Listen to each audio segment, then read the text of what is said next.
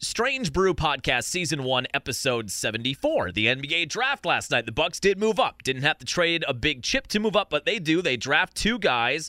Also big news, Khris Middleton opting out of the 40 million dollar player option. That was expected. NBA movement all week. Kristaps Porzingis in Boston. Chris Paul is going to Golden State. Brewers embark on what could be maybe a make or break 10 game road trip starting tonight. They end the homestand 4 and 2 after a loss on Wednesday. We'll talk about Julio Teheran, what they could maybe do to jumpstart this offense, which is still just stuck in mud like it has been the past three years. We'll talk PGA because we've had so much success betting on the majors. Of course, we are dipping our toes into the every weekend tournaments now. We've got some skin in the game for the Travelers Championship. We'll also break down Aaron Rodgers speaking at a hallucinogenic conference, and I've got a question about IVs and how many people are using them to combat and cure hangovers. Let's go. On the ground, a chance here. Durham to Hardy to first. Hit time! Yes! The Brewers Yes! win! Yes! Here comes Melvin to the 25, to the 20, Gordon 15, 10, 5, touchdown, Wisconsin, record-breaking run. Morgan a smash up the middle, face hit to center. Here comes Gomez around third. A throw and the Brewers win. Here's the snap. He looks, he throws, it's complete interception. And there is your Super Bowl dagger. Booker the drive, gets inside, leans in, knocked away and stolen by Holiday. Phoenix has to foul on a pinnacle ball, throws it down. Swinging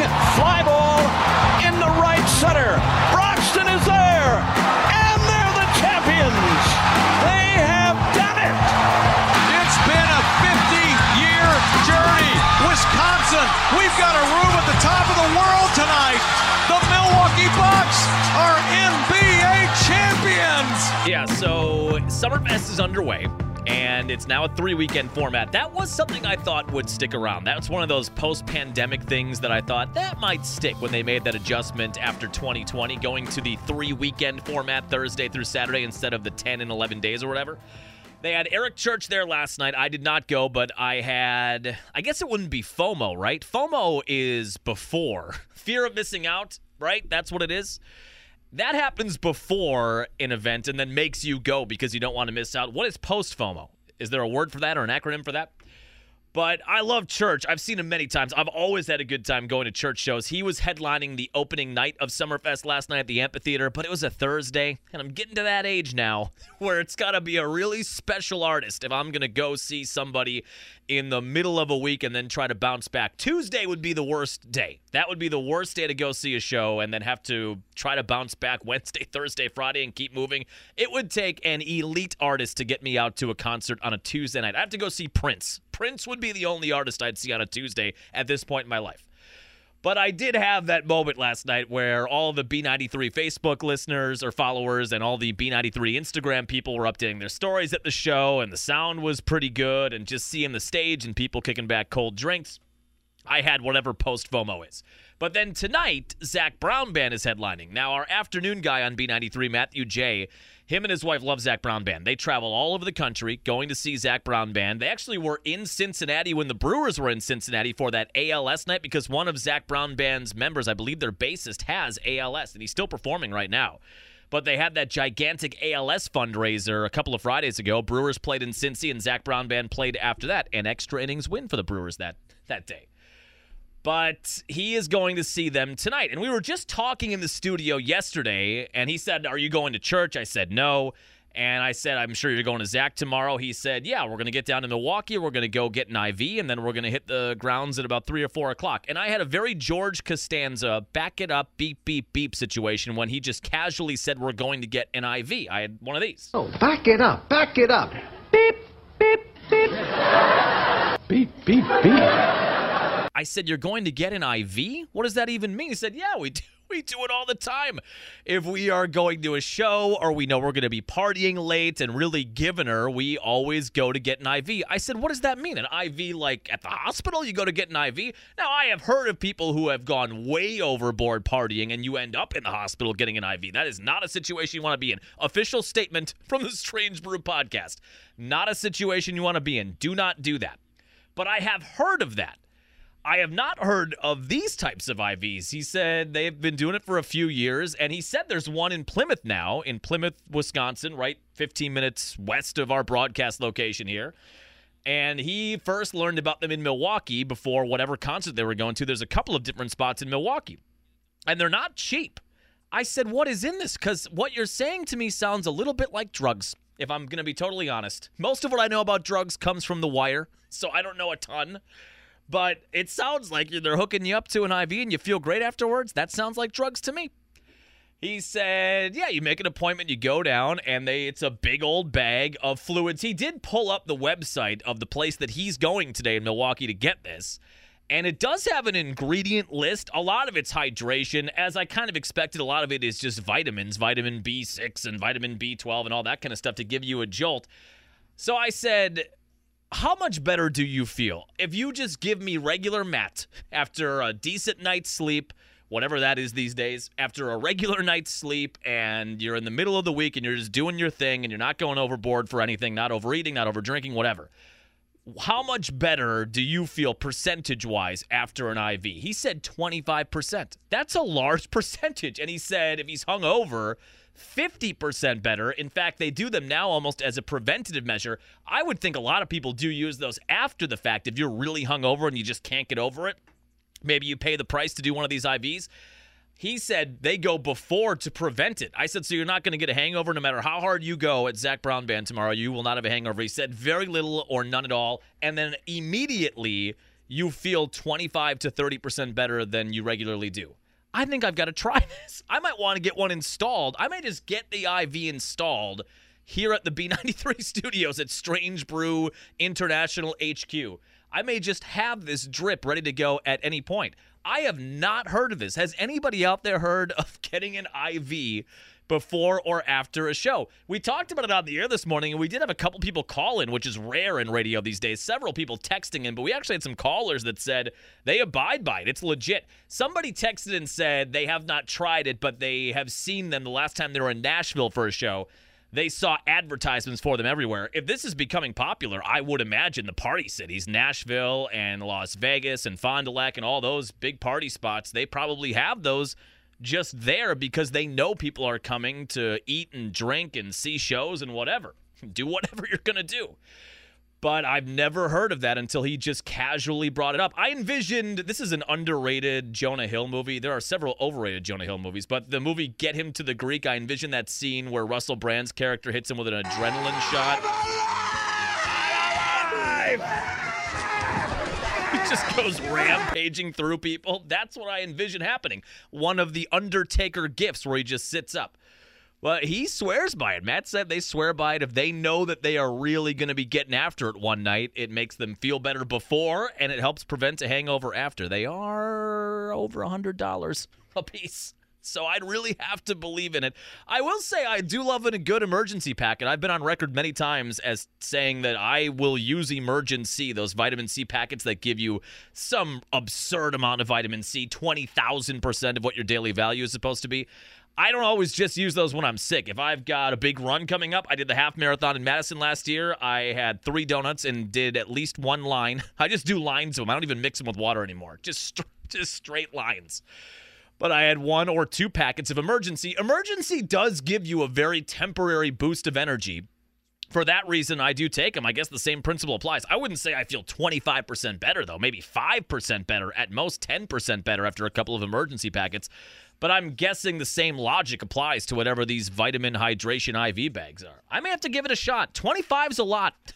Maybe when I was younger, I wouldn't I wouldn't have batted an eye at that, but as I'm getting a little bit older, I know I'm not old, but as I'm getting a little bit older and things aren't working the way that they used to, and if I sleep awkwardly, my neck hurts for 48 hours, things like that. Hey, what'd you do to your shoulder, John? Did you throw it out playing baseball over the weekend? No, I just slept on it weird. it's just been bad for two weeks. As that is happening more and more and more, a 25% boost to what you feel like normally feels like it would be pretty good, but I also have an addictive personality, so I'm worried about what would happen if it does make me feel really good. It's not cheap. IVs. All right. All right, the NBA draft last night, as we talked about on the podcast on Monday, the Bucks do trade up and they trade one of those second round picks, which we've talked about on this podcast and I've talked about it on the air many times. Second round picks in the NBA are nothing. I have three second round picks in the NBA. Everybody has them. They're like Schrute bucks. You can just print them off. It's fake currency. Everybody has a million second round picks. Jon Horst legitimately traded four second round picks for Jae Crowder. It didn't work out, but nobody cares because they're second round picks. And you can just you can imagine you can force them. You can uh, you can use the force power to bring yourself more second round picks. They trade a 2030 second round pick to move up to number 36, and they draft Andre Jackson Jr. from UConn. Three years at UConn, two years as a starter. They, of course, won the national title last year.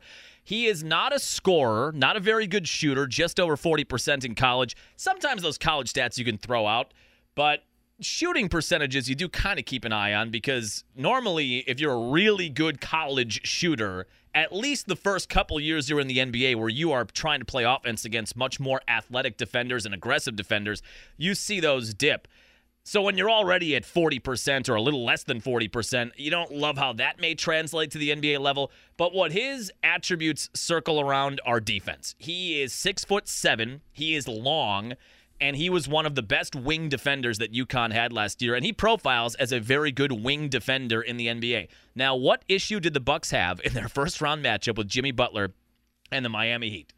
Needing more wing defenders to throw at them because Jrue Holiday did his best in that series and got torched. And he then got dragged on social media. He did a podcast, I think we played a part of it a few weeks ago, where he basically said there was nothing anybody his size could do against Jimmy, or he felt like nobody could defend Jimmy the way he played in that series, the way he played like prime Kobe or prime Jordan. I would imagine somebody with a little more length. Most Bucks fans wanted the switch to Giannis. They wanted a longer guy on Jimmy, even though he doesn't have the lateral speed that Jrue does. Maybe his length would have disrupted what Jimmy Butler was trying to accomplish offensively with that mid-range game and shooting threes. Maybe Giannis's length would have undermined that a bit more than Jrue's did. But with Jrue's size, he did the best he could against a guy who was absolutely going nuclear. And like we said, prime Kobe, prime MJ, whoever you want to throw on it. That's what he was doing in that series. But the Bucks needed more athletic wings that they could throw at him, and this could be a guy. You know who Andre Jackson Jr. profiles as to me? This is going to be a deep cut reference for the Bucks fans out there. I'm going to make sure. I want to see how many years he played in the league. I don't know if I can get it up. His scouting report reminds me very much of 2008, I want to say, when the Bucks drafted the Prince, Luke Richard Mbah a Moute. Mbah And his thing was the exact same thing that Andre Jackson's is. He was a pure defender. His scouting report said he's long, he's an excellent on ball defender, great wing defender, cannot score, is not a scorer. And a was a UCLA product. I swear to you, if you pulled up his scouting report in 2007 or 2008 or whatever year it was, it probably reads almost exactly like the scouting report we saw on Andre Jackson Jr. And if that's how this ends up, good. Mbah a Moute had several good years in Milwaukee. His offensive game developed a little bit. He did get a bit of that baseline jumper mid range. He was all right there. He could slash to the lane. He was never a good three point shooter. He never would have survived in today's NBA. I think his career ended pretty much as the explosion of shooting threes, and not just any threes 35, 40 foot threes sometimes, the Steph Curry type threes when the game evolved into that, I don't know how valuable Mbah a Moute was after that, but he played several years after he left Milwaukee. And if that's the kind of player the Bucks are getting, that is precisely what they need. You hope they have enough offense as is, or maybe they tweak things here and there still. But to have a lockdown wing defender at that size with that length, if he does profile as a Mbah a Moute type player, this could be a win. Now, I don't know how many minutes a second round pick is going to get in his rookie year. Mbah a Moute on bad teams, he played probably 15, 20 minutes a night. I don't know if that's going to be the case on a title contending team, but if his defense can translate right away, he's a guy who could see some run for this team if he can defend the way that he defended at the college level. The Bucks also do keep that final pick of the draft. This was an interesting situation. They get Chris Livingston from Kentucky with the 58th pick. He was all SEC freshman team last year not much you can glean from his stats. He averaged six and a half points a game, a couple of rebounds a game, and he only played the one year. There's not a whole lot to know there. He's a project, like we talked about on Monday's podcast. At the 58th overall pick, the last pick of the draft, you are not going to get an impact player. You are going to get a project. What was interesting was the Bucks really were enamored with him apparently during the process leading up to the draft. Chris Livingston's agent once the draft got into the mid 40s and the Bucks got him at 58, there must have been some behind the scenes promise from the Bucks to Livingston that we are going to draft you at 58, and that's where he wanted to go.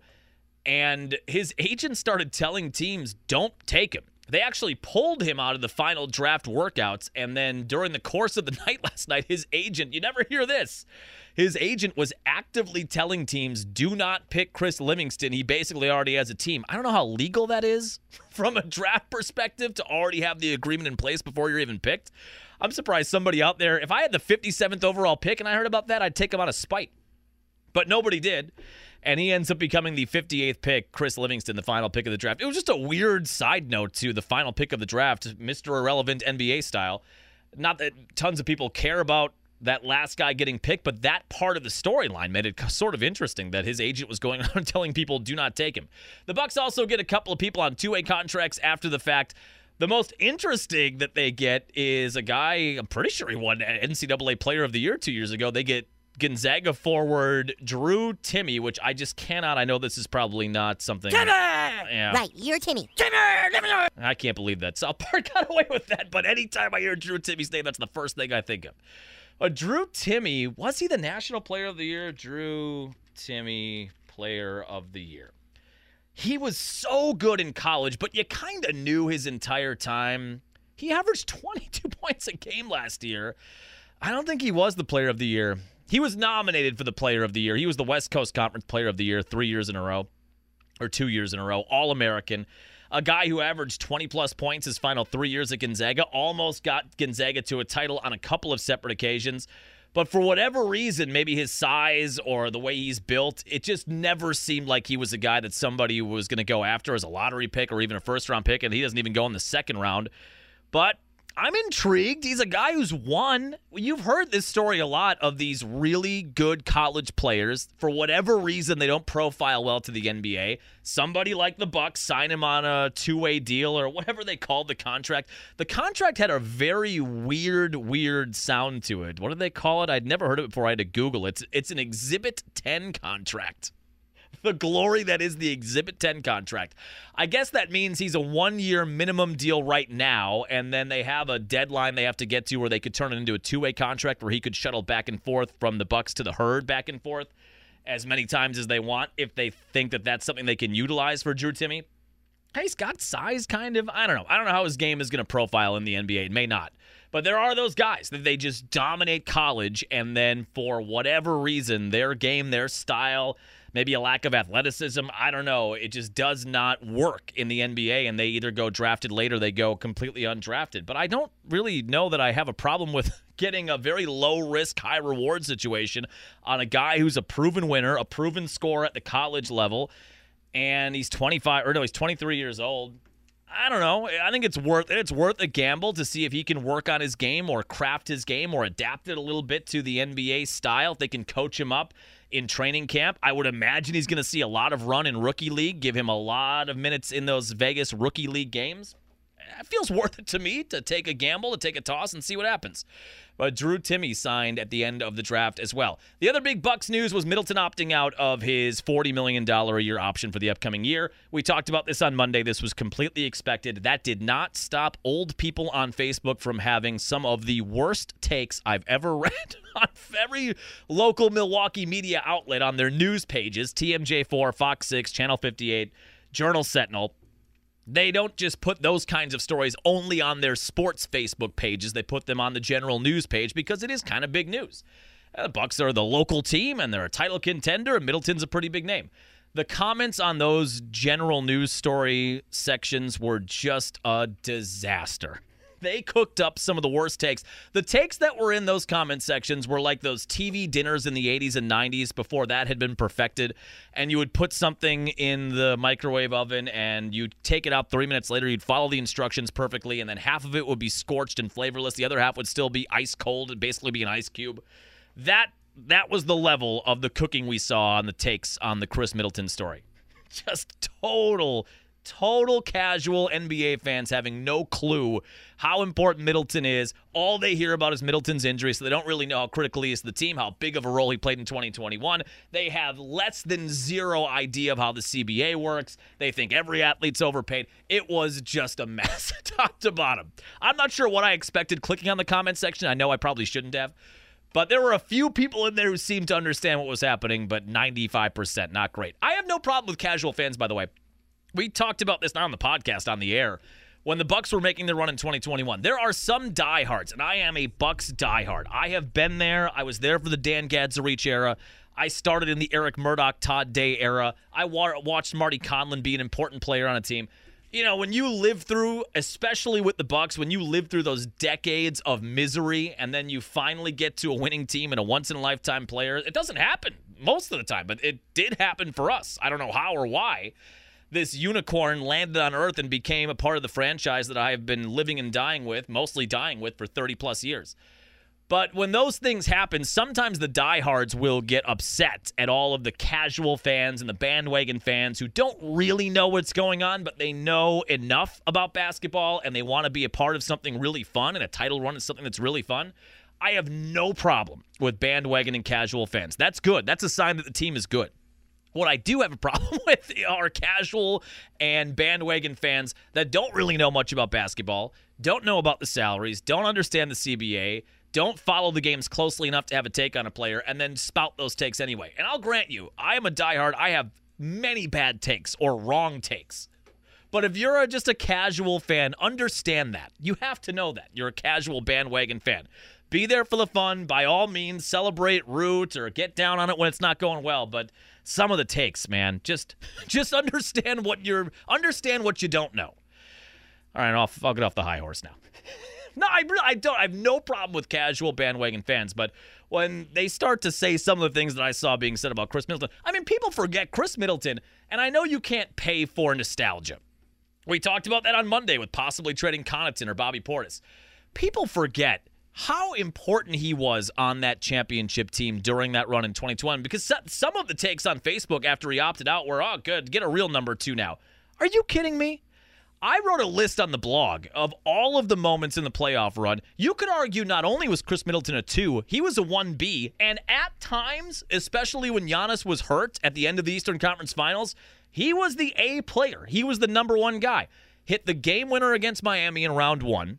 In round two, in that rock fight against the Nets when it was an 86 to 83 final, and it was do or die. You lose that game, you're down 3 0. That series is over. He scored 35 points, and there were only 86 points total scored, and he pulled down 15 rebounds in that game.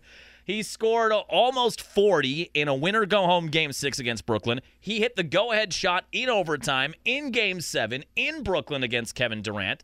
In the Eastern Conference Finals, he went bananas in game three in the fourth quarter to seal a win there and get home court back. Then, when Giannis went down, in the clinching game six. He went crazy in the third quarter, scored something like 21 points in a row to lead them to the NBA Finals.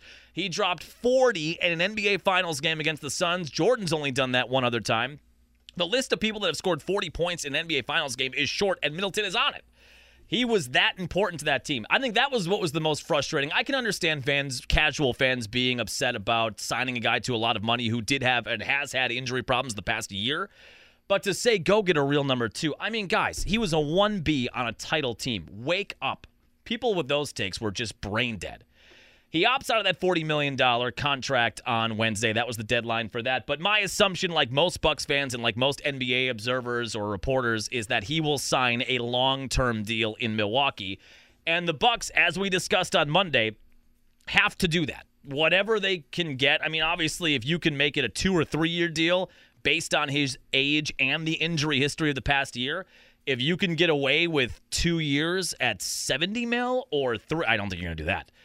Three years at 110, 120, something like that, that would be ideal. The likelihood is that it's going to be a four or five year deal in the 150, 160, 175 range. He could sign for up to, I think, 205 or 210. I don't envision it going that far.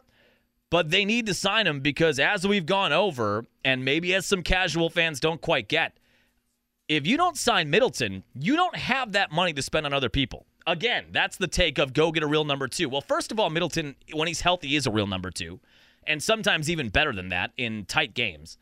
But the other issue is if you don't sign him, you don't have that money to sign anybody. If Middleton signs somewhere else, he walks out the door and you get nothing. It is like the end of Willy Wonka. You'll get nothing, or that's that's Caddyshack. You'll get nothing and like it. You lose, you get nothing. That's Willy Wonka. That's what's going to happen. That's the way the new CBA works. If they don't sign Middleton, it's not like they have 100 million or 150 million to go sign somebody else who could maybe be a number 2. That money is gone. And you don't have Middleton, you don't have the asset that is his contract that you could maybe trade down the road. You get absolutely nothing. That's the bargaining advantage that Middleton has. Other teams out there, are they going to throw 200 million at him over 5 years? Probably not. But if the Bucks lowball him with a two year offer or a three year, $110 million option, and somebody else out there wants to take a risk on a guy on the backside of his prime that's done it in the playoffs and done it in the NBA finals and they throw another year and another 30 mil on there because why not? Because they have the money and the Bucks don't. You can't risk that happening.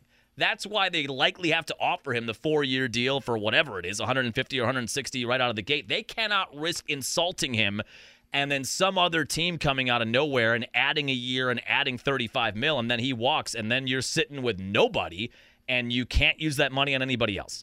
That was the other big news that came on Wednesday. I expect that he is going to sign back in Milwaukee. 99.9% chance. My guess is that is done on June 30th. The new league year starts on July 1st. What day of the week is that? June 30th is a Friday. July 1st is a Saturday my expectation is that by next Friday, we'll have a pretty good idea of what the contract is going to be and that Middleton will be back in Milwaukee. And even if he's unhealthy or if he's hurt during the course of the contract, let's say he comes back next year and he has sort of the year he had in 2023, like last or 2022, where he's on and off the court. He can't stay out there consistently. He finally maybe gets close to healthy at the end of the year, but doesn't have his legs under him in the playoffs. I think that's what we saw a lot of in the Heat series even if it plays out like that, as frustrating as that would be, at least you have a contract that you can then sell down the road. You can trade him once he gets closer to expiring to a team rebuilding, and then maybe they buy him out. You could trade him to a contender that thinks they can squeeze a little more juice out of the orange. You know what I mean? You get, you have options with that contract. I would expect in a week we'll have a much better vision of what the Middleton coming back to Milwaukee is going to look like. The other NBA news: Kristaps Porzingis to Boston. They had to give up Marcus Smart to get him but they have guards. Derrick White had pretty much passed Smart by the time they got into the playoffs in the Eastern Conference Finals this year. If you're looking at Eastern Conference contenders, Boston was already there anyway, and they had Porzingis. Porzingis can score. He's not what he was when he was with the Knicks before the ACL injury. He's never quite fully gotten back to that, but he had some good years in Dallas. He was very good in Washington. He is not a good defender. Giannis will and can abuse him in the post. I'm not concerned about that, but he does add another scoring element to that team. And Chris Paul, who we talked about as maybe a guy who could end up in Milwaukee because they need that true point guard, he goes to Golden State. They do add that third team to the Wizards deal, and the Wizards deal Paul to Golden State. Golden State fans, I think they hate Chris Paul. Chris Paul has been their foil for this whole Warriors dynasty he was the guy that was knocking on the door the most. He was knocking on the door, trying to knock them out in the playoffs when he was in LA with the Clippers. He was doing the same thing. He was up three to one when he was with James Harden in Houston. There's been some clashes there over the years, but it sounds like he is going there and he's going to stick. It's not like Golden State just going to buy him out. They're going to try to see how he fits into their offensive scheme. You would think Chris Paul is going to love it there. He can pass to anybody. Almost anybody can score. He's got two of the best shooters in the league in league history. One of them in Steph Curry and Klay Thompson's numbers, I'm sure, are close to or comp to that. He's got guys he can facilitate too. He doesn't have to have the scoring burden on his shoulder. He's probably going to have a lot of open looks because of how good and Curry and Thompson and all those guys are. It's going to be intriguing to watch him in Golden State. I wish the Bucks would have had a shot at him, but having to add in as a third team in a deal was always going to be more far fetched. The best situation for the Bucks would have been had the Wizards bought him out, and then he could maybe sign on the on the uh, what is it? I can't think of the MLE, the exception line, or they could maybe sign him to the veterans minimum. But adding as a third team in a trade was always going to be tough for Milwaukee. So Chris Paul ends up in Golden State. All right, Brewer baseball. They wrap up the homestand on Wednesday it's a good homestand. It's not a great homestand. A great homestand would have been a win on Wednesday. You go five and one. We were talking about that on the air on Wednesday. They had the opportunity for a great homestand. It was not great. It was good. Four and two. You sweep the Pirates. You lose the series against the Diamondbacks. The Diamondbacks are the second best team in the NL. You see why. We talked about this on the air. Let me see if I can pull a box score up here. After that first game on Monday where Corbin Burnes had his wheels fall off and they were down 6 nothing before you could blink, before you even sat down with your nachos and your beer at AmFam Field, the Brewers were in a 6 nothing hole on Monday. Just an absolute blow up start by Corbin Burnes, whose ERA is hovering around 4. I did have somebody text the station after that and ask if his trade value is going down. We've talked about Willie Adames' trade value, what that might sit at come deadline time. The question was, is Burnes hurting his trade value? I don't think so. I don't think there's really anything Burnes could do that would hurt his trade value coming off of the last two years that he's had because teams will just bet on him getting a fresh start. Remember CC in 2008? When the Brewers got him, they had to give up a boatload to get CC.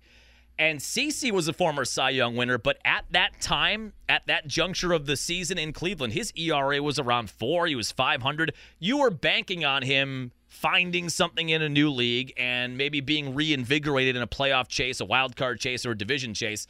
That's what you're betting on. You're betting on the pedigree, not what the most recent results are. So I don't think he is going to hurt himself. He could have a 5 ERA or a 6 ERA probably, and I still think you get a ton of prospects if you do want to deal him. Hey, you click on that box score, they lose 5 to 1 or 9 to 1 on Monday. And I looked at the box score the next day. Just compare the offenses. I don't know who half these people are for Arizona, a lot of these are newcomers or guys that I don't think even hardcore baseball fans are aware of. Just look at the batting averages. For the Diamondbacks, Perdomo, 300. Ketel Marte, 287. Carroll, 304. Walker, 272. Lourdes Gurriel Jr., 280. Rivera, 313. Moreno, 267. I mean, that's one through seven. They're all hitting between 280 and 310. Go over to the Brewers. Christian Yelich, 272. Jesse Winker, 197. Willie Adames, 202. Rowdy Tellez, 225. Tapia, 237. Anderson, 220. I mean, you just compare the two offenses. It seems like the Diamondbacks just have a better approach, or guys that are more locked in, maybe. They're taking pitches, they're hitting pitches in the zone with power to all fields. You just compare the averages. I thought, my God. So the Brewers lose that one 9 to 1. Great bounce back win on Tuesday, having to come back from a 4 0 deficit. They were again in an early hole. They battled back from that. Yelly had the RBI ground out. Contreras the go ahead two RBI double. They win that game seven to five. Another win in a game where Colin Rea starts. And then on Wednesday, Teheran on the hill, Julio Teheran. What a revelation. We've talked about Devin Williams is the likely all star for the Brewers. Maybe Yelly's getting on that conversation. If Julio Teheran has three more starts like we've seen so far, he might be in the conversation. Five shutout innings on Wednesday. His ERA is 1.55 in six starts. Remarkably, in his six starts, remarkable is the word, right? In his six starts, the six games that he's taken the mound with a 1.55 ERA, the Brewers are two and four. They just have not been able to win when he's on the mound by no fault of his own. And it happened again on Wednesday. They got the 1 0 lead when Tapia went yard on Gallen. At that point, you kind of thought, okay, you got to win this game 1 0.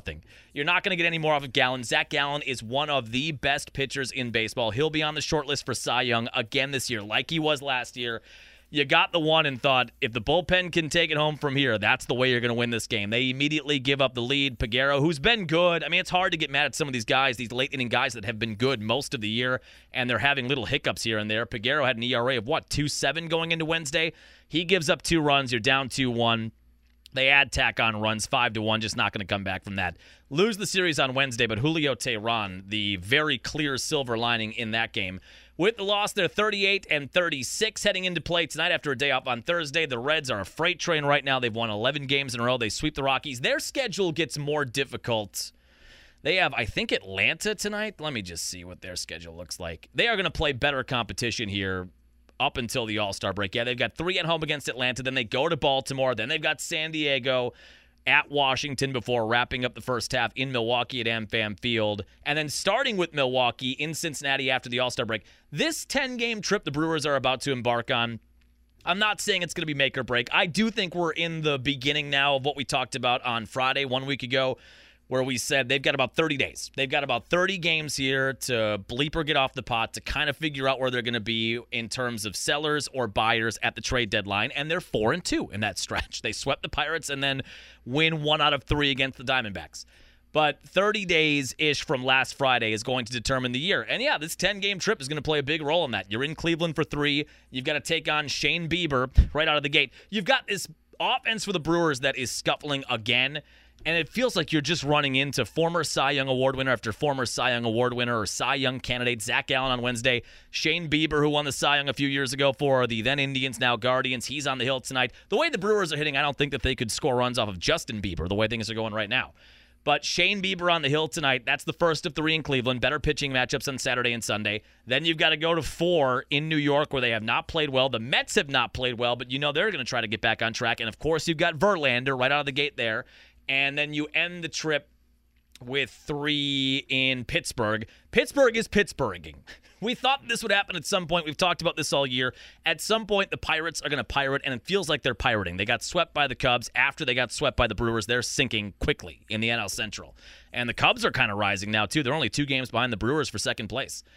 But the Reds have been about as good as it gets in baseball for the time being. They've won 11 in a row. They've got all their prospects they're calling up. They have a lot of enthusiasm and a lot of energy right now. But this 10 game trip, and then I really think if you can keep your head above water on this trip, if you can go 5 and 5 on this 10 game trip, and then come back with a home series against the Cubs and then a home series against the Reds before the All Star break. If the Reds stay hot, and that is going to be one of your chief competitors in the NL Central, that three game set before the All Star break and the three game set in Cincy out of the All Star break, how you do there, if you can keep your head above water on this road trip, that six game swing before and after the All Star break could go a long way to determining what this team is going to look like and what their approach is going to become trade deadline time.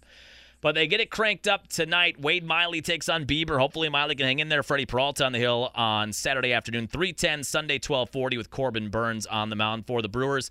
Some bad news from AAA. Sal Frelick, he just got back. He's your number two prospect. The team is scuffling to score runs. You figured Frelick was going to get a call up soon, and he only played two or three games since returning from his injury, and he was already hitting doubles and hitting triples.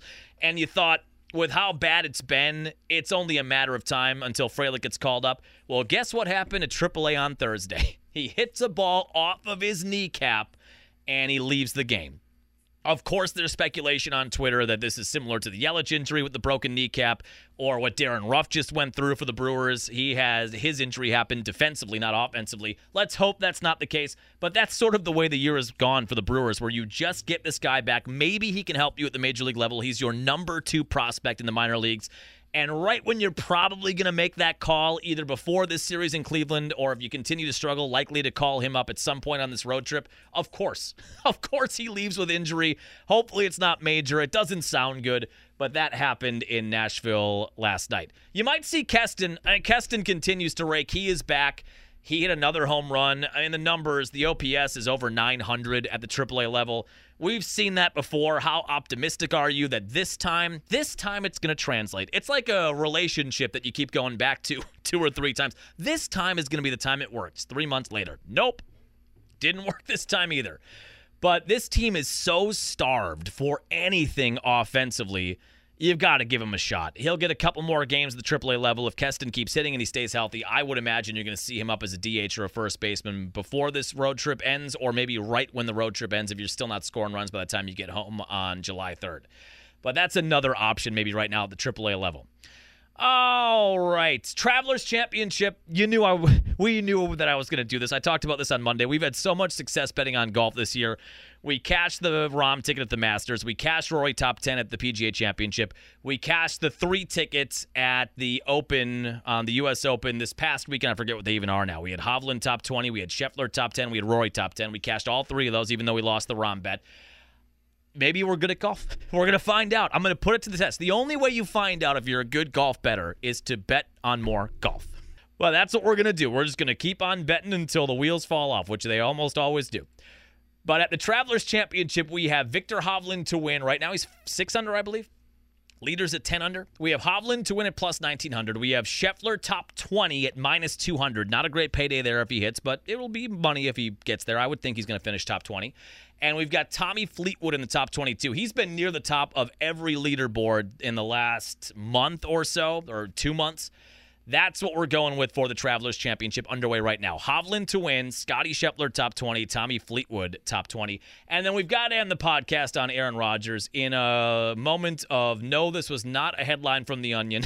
Aaron Rodgers talking at a hallucinogenic conference. I saw that posted maybe on Wednesday or Thursday on social media. and I just had to do a double take. I followed the Onion. I thought this has to be an Onion headline. It is not, and apparently he did a podcast on it. He just sounds like a crazy. He oh, sounds like the Animal House. solar system could be like one tiny atom in the fingernail of some other giant being. that Animal House getting high scene. That's what Aaron Rodgers is right now. One of the quotes he had from this podcast or from this hallucinogenic conference was quote, "You know, Rodgers said, quote, words are so interesting. They have such power in their spells. That's a reason it's called spelling because the way the letters are put together have such power." Is this guy for real? I hope at some point we find out that this was all just a massive troll job by Aaron Rodgers the last four or five years of random Rodgers quotes. How is that quote from a real person saying real things? All right, good luck, New York. have, have fun with him out in New York.